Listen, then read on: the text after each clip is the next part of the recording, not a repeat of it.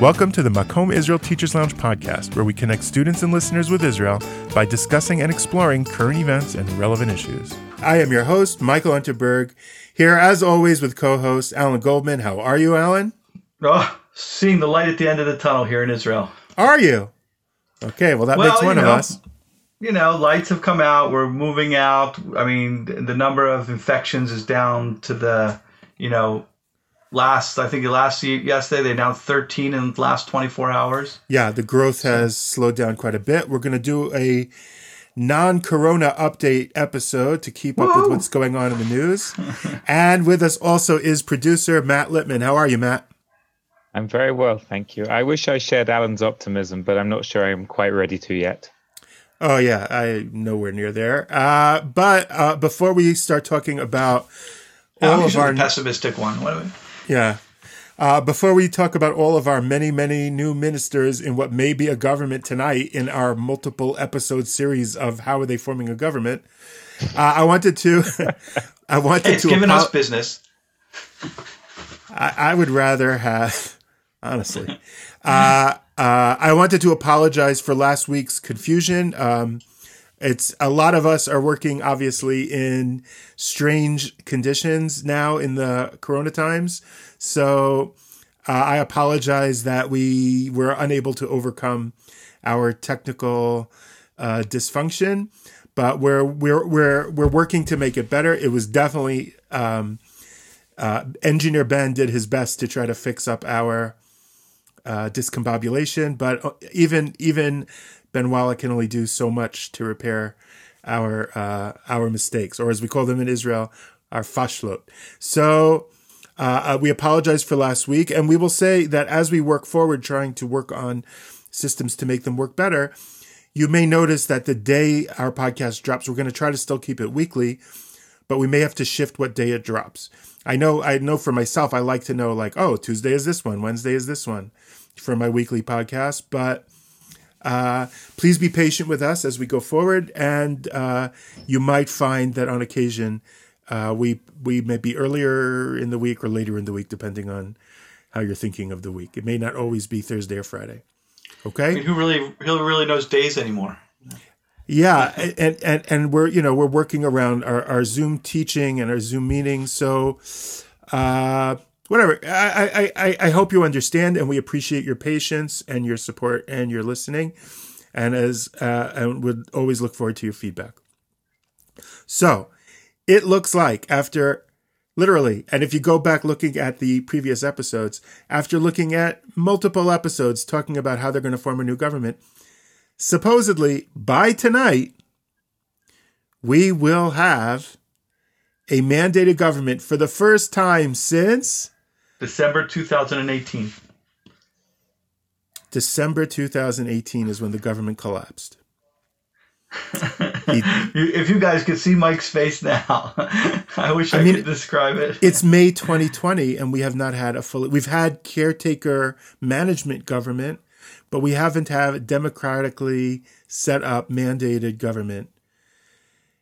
And now we're coming down to the wire. And as we've discussed in the past, uh, they're trying to form some kind of unity government between Likud and Blue and White. And now they're coming down to the wire. And as everyone would expect, there's certainly drama now as we get down to the wire. So, Alan, can you sort of give us the where we are now updates, and then we have to talk about what's going on with this all this annexation talk, and why is Pompeo dropping in for three minutes to like, hey everybody, now I'm going. Like, what is going on? That's why we live in the wild, wild east. Yeah, Um, so basically, in terms of the government, um, as we, we have spoken in the past, but now it looks like it has consolidated that um, we I think we can call it a unity government because it's not just blue and white and um, and Likud, which are the two major uh, parties, but both managed to bring over other people in their blocks right? Um, but not everybody in their blocks, not every party in their blocks. So the blue and white was able to bring over parts of labor and parts of Gesher, which were um, supposedly to the left of blue and white. Um, again, those terms are a little bit depends how you define them, but they were certainly in that left, you know, center left block. Um, and Likud has managed to bring over the ultra orthodox, the Haredi parties, which was part of their bloc, and they've also managed to split was the the Yamina party, the right I don't know the right party or whatever. the Yamina is a block of uh, how many? Three right wing parties three that now three right wing is- parties, and they're all more or less basically religious right wing national Zionist parties, but they pretend not to be um, the same party. Uh, so, but one of those is managed now. Is, is, looks like it's going to be in the government, which is the the one is that is the heir to the traditional Zion, religious Zionist party called Bayit Yehudi, which was originally used to be called National Religious Party. Bayit Yehudi is moving, or its head Yes. Rafi Peretz is moving. Bayit Yehudi, Bayit Yehudi. the So whole he, Bayit he's Yehudi is as the head. Obviously, he's getting all the focus. But I mean, the truth is, uh, and there were reports in the in the media earlier this week that he was getting a lot of pressure from a lot of the um, religious Zionist rabbis, certain religious Zionist rabbis who, you know, um, want him uh, play the- play the game, want him in the government. not the opposition. Yeah, and what um, about what about Naftali Bennett's uh, new right party part of Yamina? so his party and the whatever Bital Smotrich's party's name is, I can never keep them together. National Ichudo Union. Leumi or something. What? National Union. National Union. They are not. Um, they are not going to be uh, part. They're going into the opposition along with Yair Lapid's um, uh, party. And uh, along with Lieberman and all and, uh, And the, the Arab joint list. parties and Yeah. Meretz and the uh, right the joint list Arab parties and all those. So um, it's uh, it, it, there is a reshaping. I think there is enough of a reshaping to call it a unity government, not just two you know parties, right? I I mean, it's a Uh, and- dramatically weird shift where you have left and right on both sides. It- you have left and right in the government. You have left and right in the opposition. It seems Yeah. to be non-ideological wheeling and dealing that has formed this new government.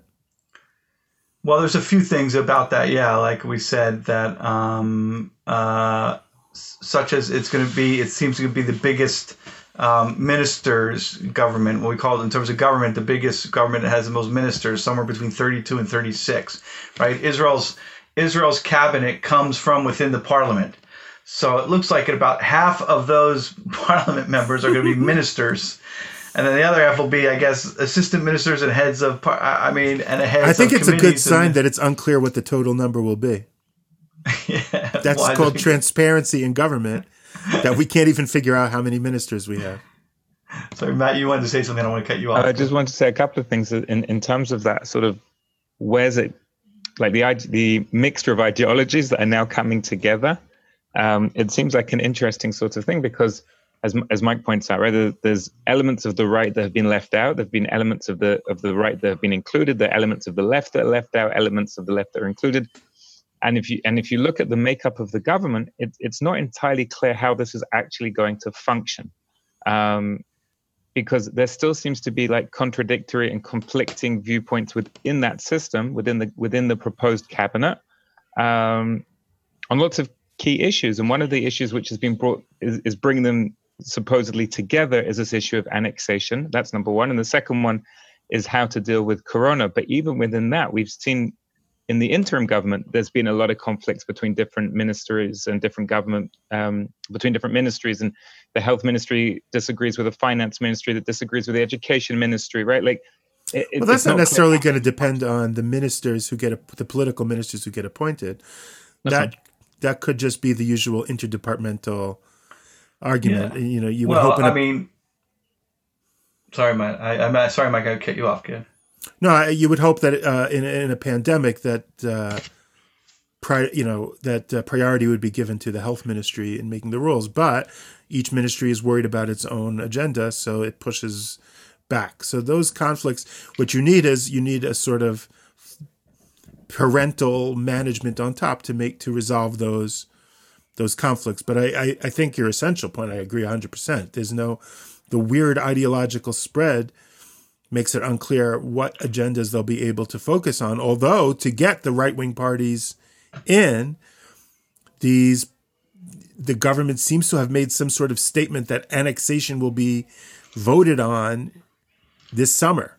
In July, July yeah. Well, starting July 1st, they can. They can't before July 1st, but from then they can bring up bills to, to uh, but again even in even that is not so clear because in the fine what seems to be in the final government agreements is they did not put in the words annexation or any dates about the summer they only talked about pursuing peace and in conjunction with the united states and different things and others and blah blah blahs the but the news is, is making good. a big deal about it what Right. Well, because one, the, it seemed to be that the two main foci of them coming together was Corona, like how to deal with the, the messed up economy, how to get kids back to school, how to protect the health system, all those things, and annexation. Right. Those seem to be the two big pillars of what the uh, coalition is being set up to do.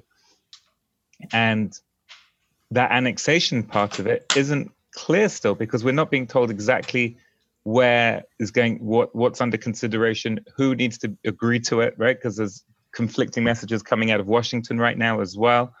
Um, it's a really like interesting thing to see what's going to happen over the next few months. Well, I have two things to say to you, Matt. First of all, your Zoom sounds great to me for some reason, and I'm not sure why. And second of all, I'm really happy that you used the plural foci. That made me happy. But uh, but how, how about that, Alan? Do you think you could shed some clarity on Matt's issue, which is first of all, there's this weird thing that that the, the media is making a big deal about annexation, but the deal doesn't seem to be actually making a real plan for annexation. And then Matt's saying, I agree, that annexation is being thrown out. What does that mean? The whole West Bank, parts of the West Bank? Which parts of the West Bank? The Jordan Valley, the major Jewish blocks? What what are what are they supposedly thinking of voting on if that becomes part of what the government does? So it, it all goes really back to the Trump peace plan and and the pressure here is um, that's coming in terms of the ideological right is coming from the the elections in America in November. That there's mm-hmm. a you know an argument of there's a window here because we don't know what's going to happen in November, and the Trump uh, government is very been very favorable towards Israeli uh, unilateral steps, or it's making its own unilateral steps, right, with moving mm-hmm. the embassy and things like that. Um, uh, so and breaking breaking past norms, you could say, in its uh, uh, in, in, in, its dealing with the Israeli-Palestinian conflict. So um, the Trump peace plan allows for Israel extending sovereignty over certain areas of the West Bank, and now we get into these weird words of is that you know annexation or not, but they talk about the word of sovereignty, um, extending sovereignty over certain areas of the West Bank in, in, a quid pro quo that Israel would then declare they're willing to establish a Palestinian state in those other areas that they don't extend sovereignty to. Um, now, whether that's reasonable or not, and this is something the Palestinians have completely rejected out of hand, but for in Israel side, they say, okay, we've got to, you know, on the ideological uh, settlement side, they say, well, look, we've got a favorable guy in Washington. We got to get it done before he does. Let's extend sovereignty over the Jordan Valley, which just about is is a consent a wide consensus in Israeli security and and population that that the Jordan Valley would stay in Israeli hands for any kind of deal because and that secures also, our eastern border, which we can't leave in the control right. of Palestinians. Exactly. And then also extending sovereignty over settlements, over all the settlements in the West Bank that Israel deems legal. Meaning there are settlements that Israel, that people have built that Israel doesn't deem legal because they weren't done through the system, the SNAP. But for all the settlements that Israel deems legal, they would extend sovereignty over those also. Um, that That is the, the deal on the table, let's say, if we're talking about the guy who makes the deals. Here's what's funny to me about that deal. Obviously, the Palestinians rejected it the Israeli left thinks it's a terrible idea because it's unilateral and it won't work if the Palestinians reject it. The Israeli right rejects it because it's a first step towards creating a Palestinian state. It's a move forward to create a Palestinian state. And so the right is not, uh, at least further right than Likud, are very angry and feel betrayed by the Trump administration.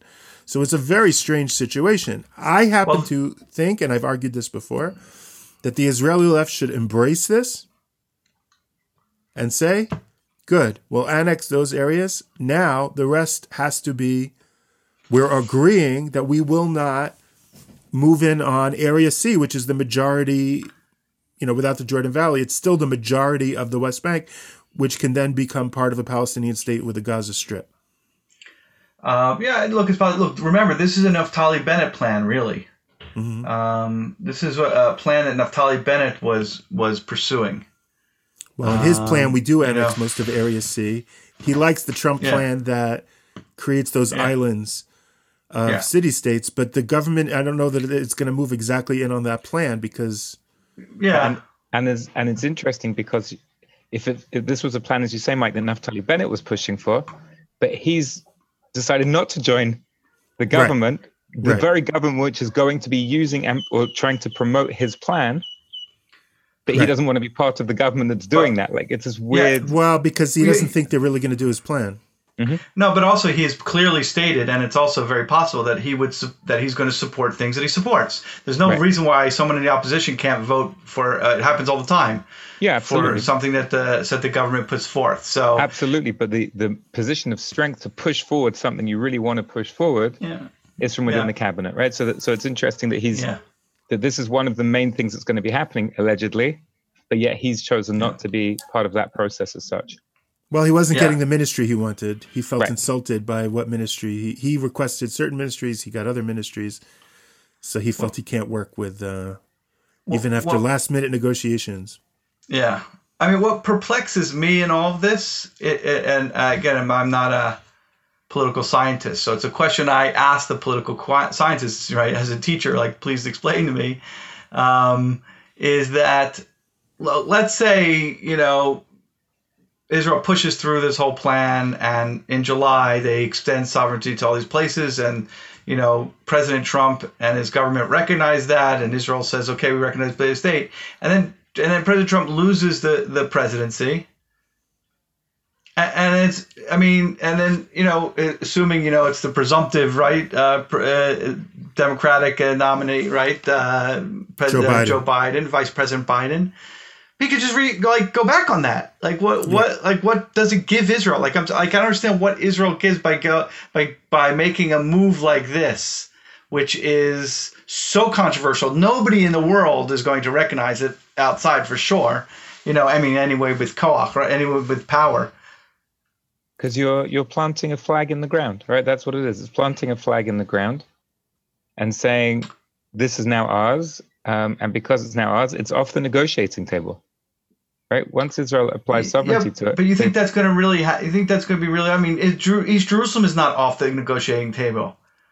So and we and we do that. The, I mean, so I like uh, well, how? I mean, it's not just calling an embassy, a little building in a little neighborhood, and this and that. Right. That's battering. This is like a, a major, major thing. So Well, I just what it don't does get is- the, If you're if you're not thinking, you're asking a strategic question. Tactically, Mm-hmm. it breaks the stalemate. If I were arguing for it, I would Yeah. say tactically it breaks the stalemate and creates a new set of issues, and then we'll work to see what we can do with the new situation. Because one thing for sure, we've been stuck in this stalemate for so long that we have no options.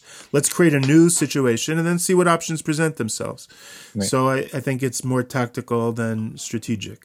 But um, okay, but you I- always so make fun of me for always making that uh, that analysis. But uh, That's the brisker in you. You- That is, That's like is. your two categories that you. But what, what I always say to my my students is, I said, whether you love Donald Trump or whether you hate Donald Trump, I think we can all agree, and we've talked about this before on the podcast, is that he's taken like policies of the State Department regarding the Middle East for the last like 40 years and ripped them up and sort of started again. Now you can either say that's a terrible idea because you're getting rid of precedent and you're getting rid of things which we've done for so many long, so many years, or you can say nothing's worked up to now let's try something new. I mean, I think you can spin either way as, as a positive or a negative, but Right. it's something new. yeah, both of those make sense to me. Both sides No, of that I- make sense. I, I think Matt, that was a very good way of Yeah. uh, of putting it. It's a, he's a disruptor, and that's that's his main strategy. So, Yeah. so Okay. Alan, you were asking why would Israel move into that type of disruption? Because I think it creates new. Now, that said, I think Israel's also looking at its relationship to Europe and what that would do to its relationship with Europe. But already they're getting very serious warning signs, and possibly more important to Bibi, uh, what it would do to the thawing of our relationship around the Arab world. Would this set that back? And so, what you would gain by by maybe changing the status quo, what you would lose, it's a real it's a real Gordian knot, and it has been for some time. And I think Bibi's default is always status quo. He says he's going to move on things to appease the right wing and keep them with him. And then he delays and delays and doesn't actually do it. So my guess is, as a guy who doesn't believe in his own predictions so much, I'm predicting all this annexation hubbub is going to blend into all the annexation hubbub of the last, you know, decades that we're going to, and it's just going to end up being another. It's Lucy and the football. I think is Look, what I think Bibi's the other doing. thing to Yeah. point out is if this is supposed to happen in July, right? July is basically six weeks away. Okay, so it's really not that long. No, it doesn't have to happen in July. It doesn't have to happen. in July. It can. They can't do it They can before bring the bills That's forward, the thing. right. They- said, yeah. but the the way it's been presented, at least in the media, is this is something. This was a target for July. Okay, so, but what we have to remember is, I think we've we've all learned from the last couple of months. It's impossible to make predictions in terms of the way the world is going to function. Right? We don't know what sort of government offices are going to be functioning the way they're supposed to be. We don't know what sort of uh, relationships there's going to be between different countries as technologies change before corona, like sort of in terms of like preventing corona and curing corona. We don't know how much freedom of movement there is going to be for different groups of people. Right? All of these things are so unknown that it could be, God forbid, there's like a second huge wave in Israel. Like I would assume that at some point somebody would say, okay, you know what, we've got to deal with that. Let's not deal with annexation right now. I, I mean, I might be wrong, but um, and I hope there isn't a second wave. But these are the things that that also we have to understand that there are so many unknown factors uh, right now in the world. Yeah.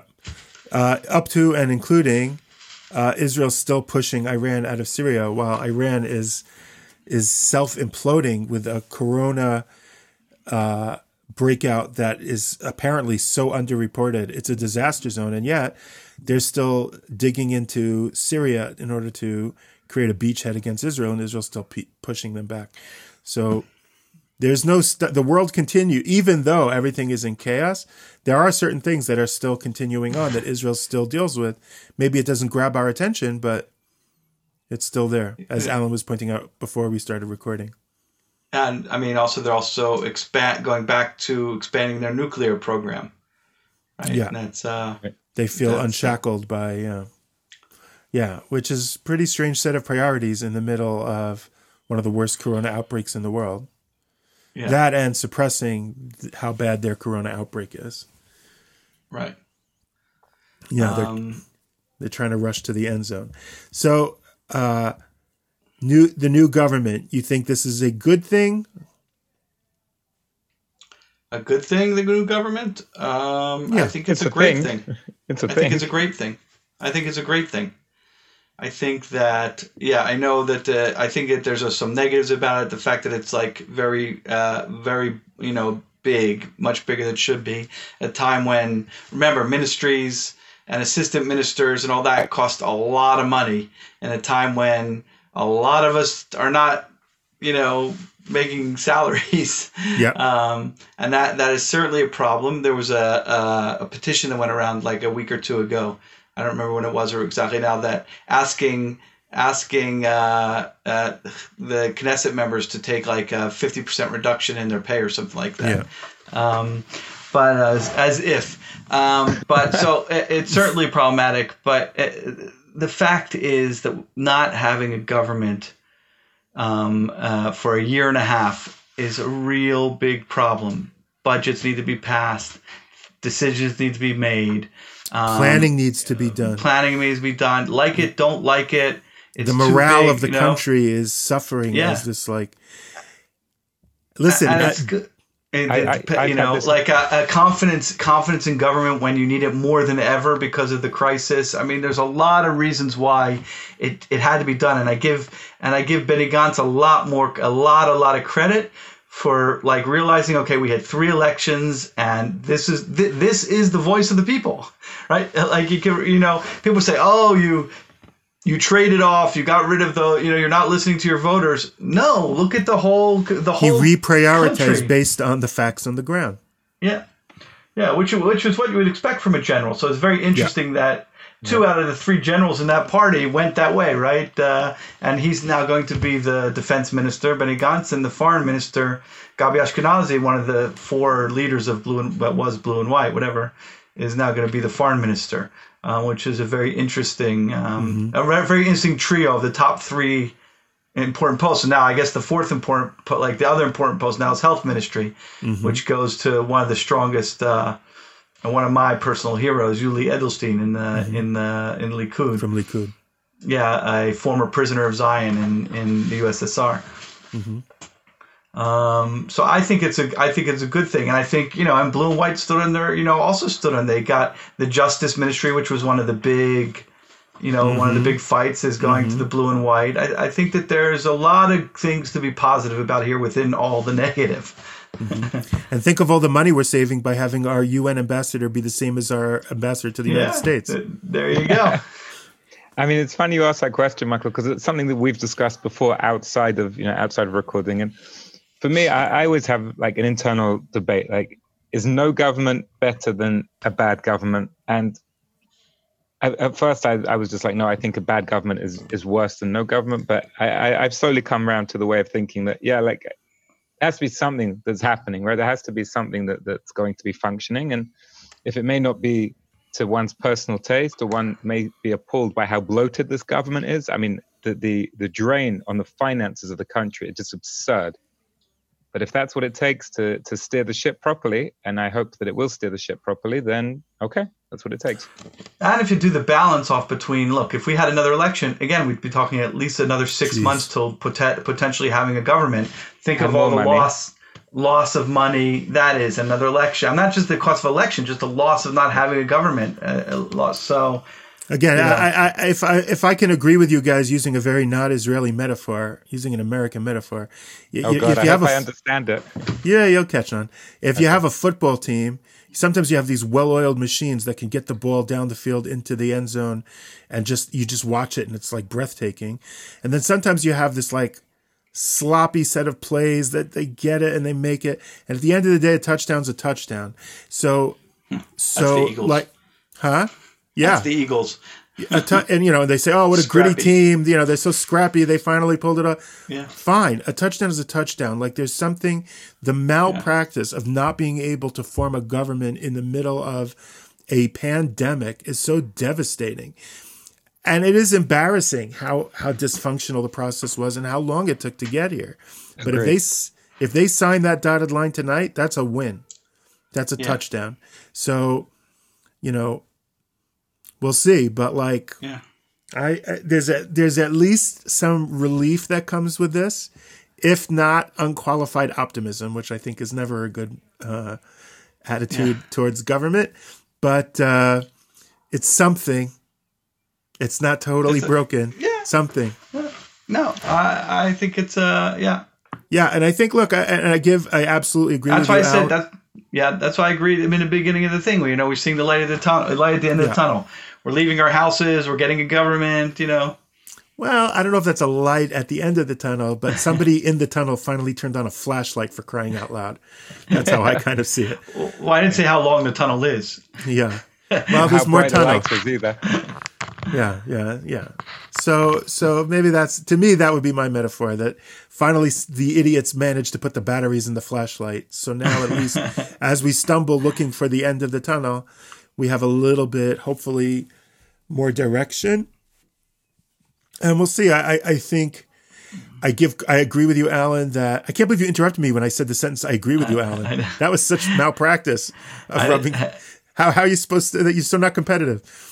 Uh, no, but I agree with you that I give a tremendous amount of credit for Gantz to Gantz. I know not everybody agrees be, for being flexible uh, and putting I think nation over party and I think that's the core of what democracy is. And and I give credit to Bibi for wheeling and dealing and getting it getting this ship to shore. Like that was not this was hard negotiation and he lost key allies along the way. Uh, but as the head of that negotiation, he pulled it off. As long as we get to tonight, this is being recorded Thursday afternoon. Hopefully, by Friday morning, we will have a I'm, government. I'm waiting for the phone call. Hopefully, we won't have to Sorry, Matt. I'm, yeah. I'm waiting for the phone call tomorrow morning. Hey, Matt, can you jump on for 20 minutes just to, to go over this because it's, it's all out of date now? Yeah, sure. Exactly. Uh, uh, hopefully, we won't have to re-record. Oh, jeez. Oh man. Oh no, no, no! Don't even joke, guys. All right. Well, that sort of brings us, uh, uh, I, I, think, some clarity. I hope to uh, behind the headlines, which of course is part of our mission here at the Makom Israel Teachers Lounge podcast. So, thank you very much, Matt. Thank you, guys. Thank you so much, Alan. Thank you, Mike. And thank you in advance to Ben for engineering these crazy recordings into something listen toable. Bye bye. Thanks for listening to the Makom Israel Teachers Lounge podcast. Don't forget to share, subscribe, rate, and review. Join us next time.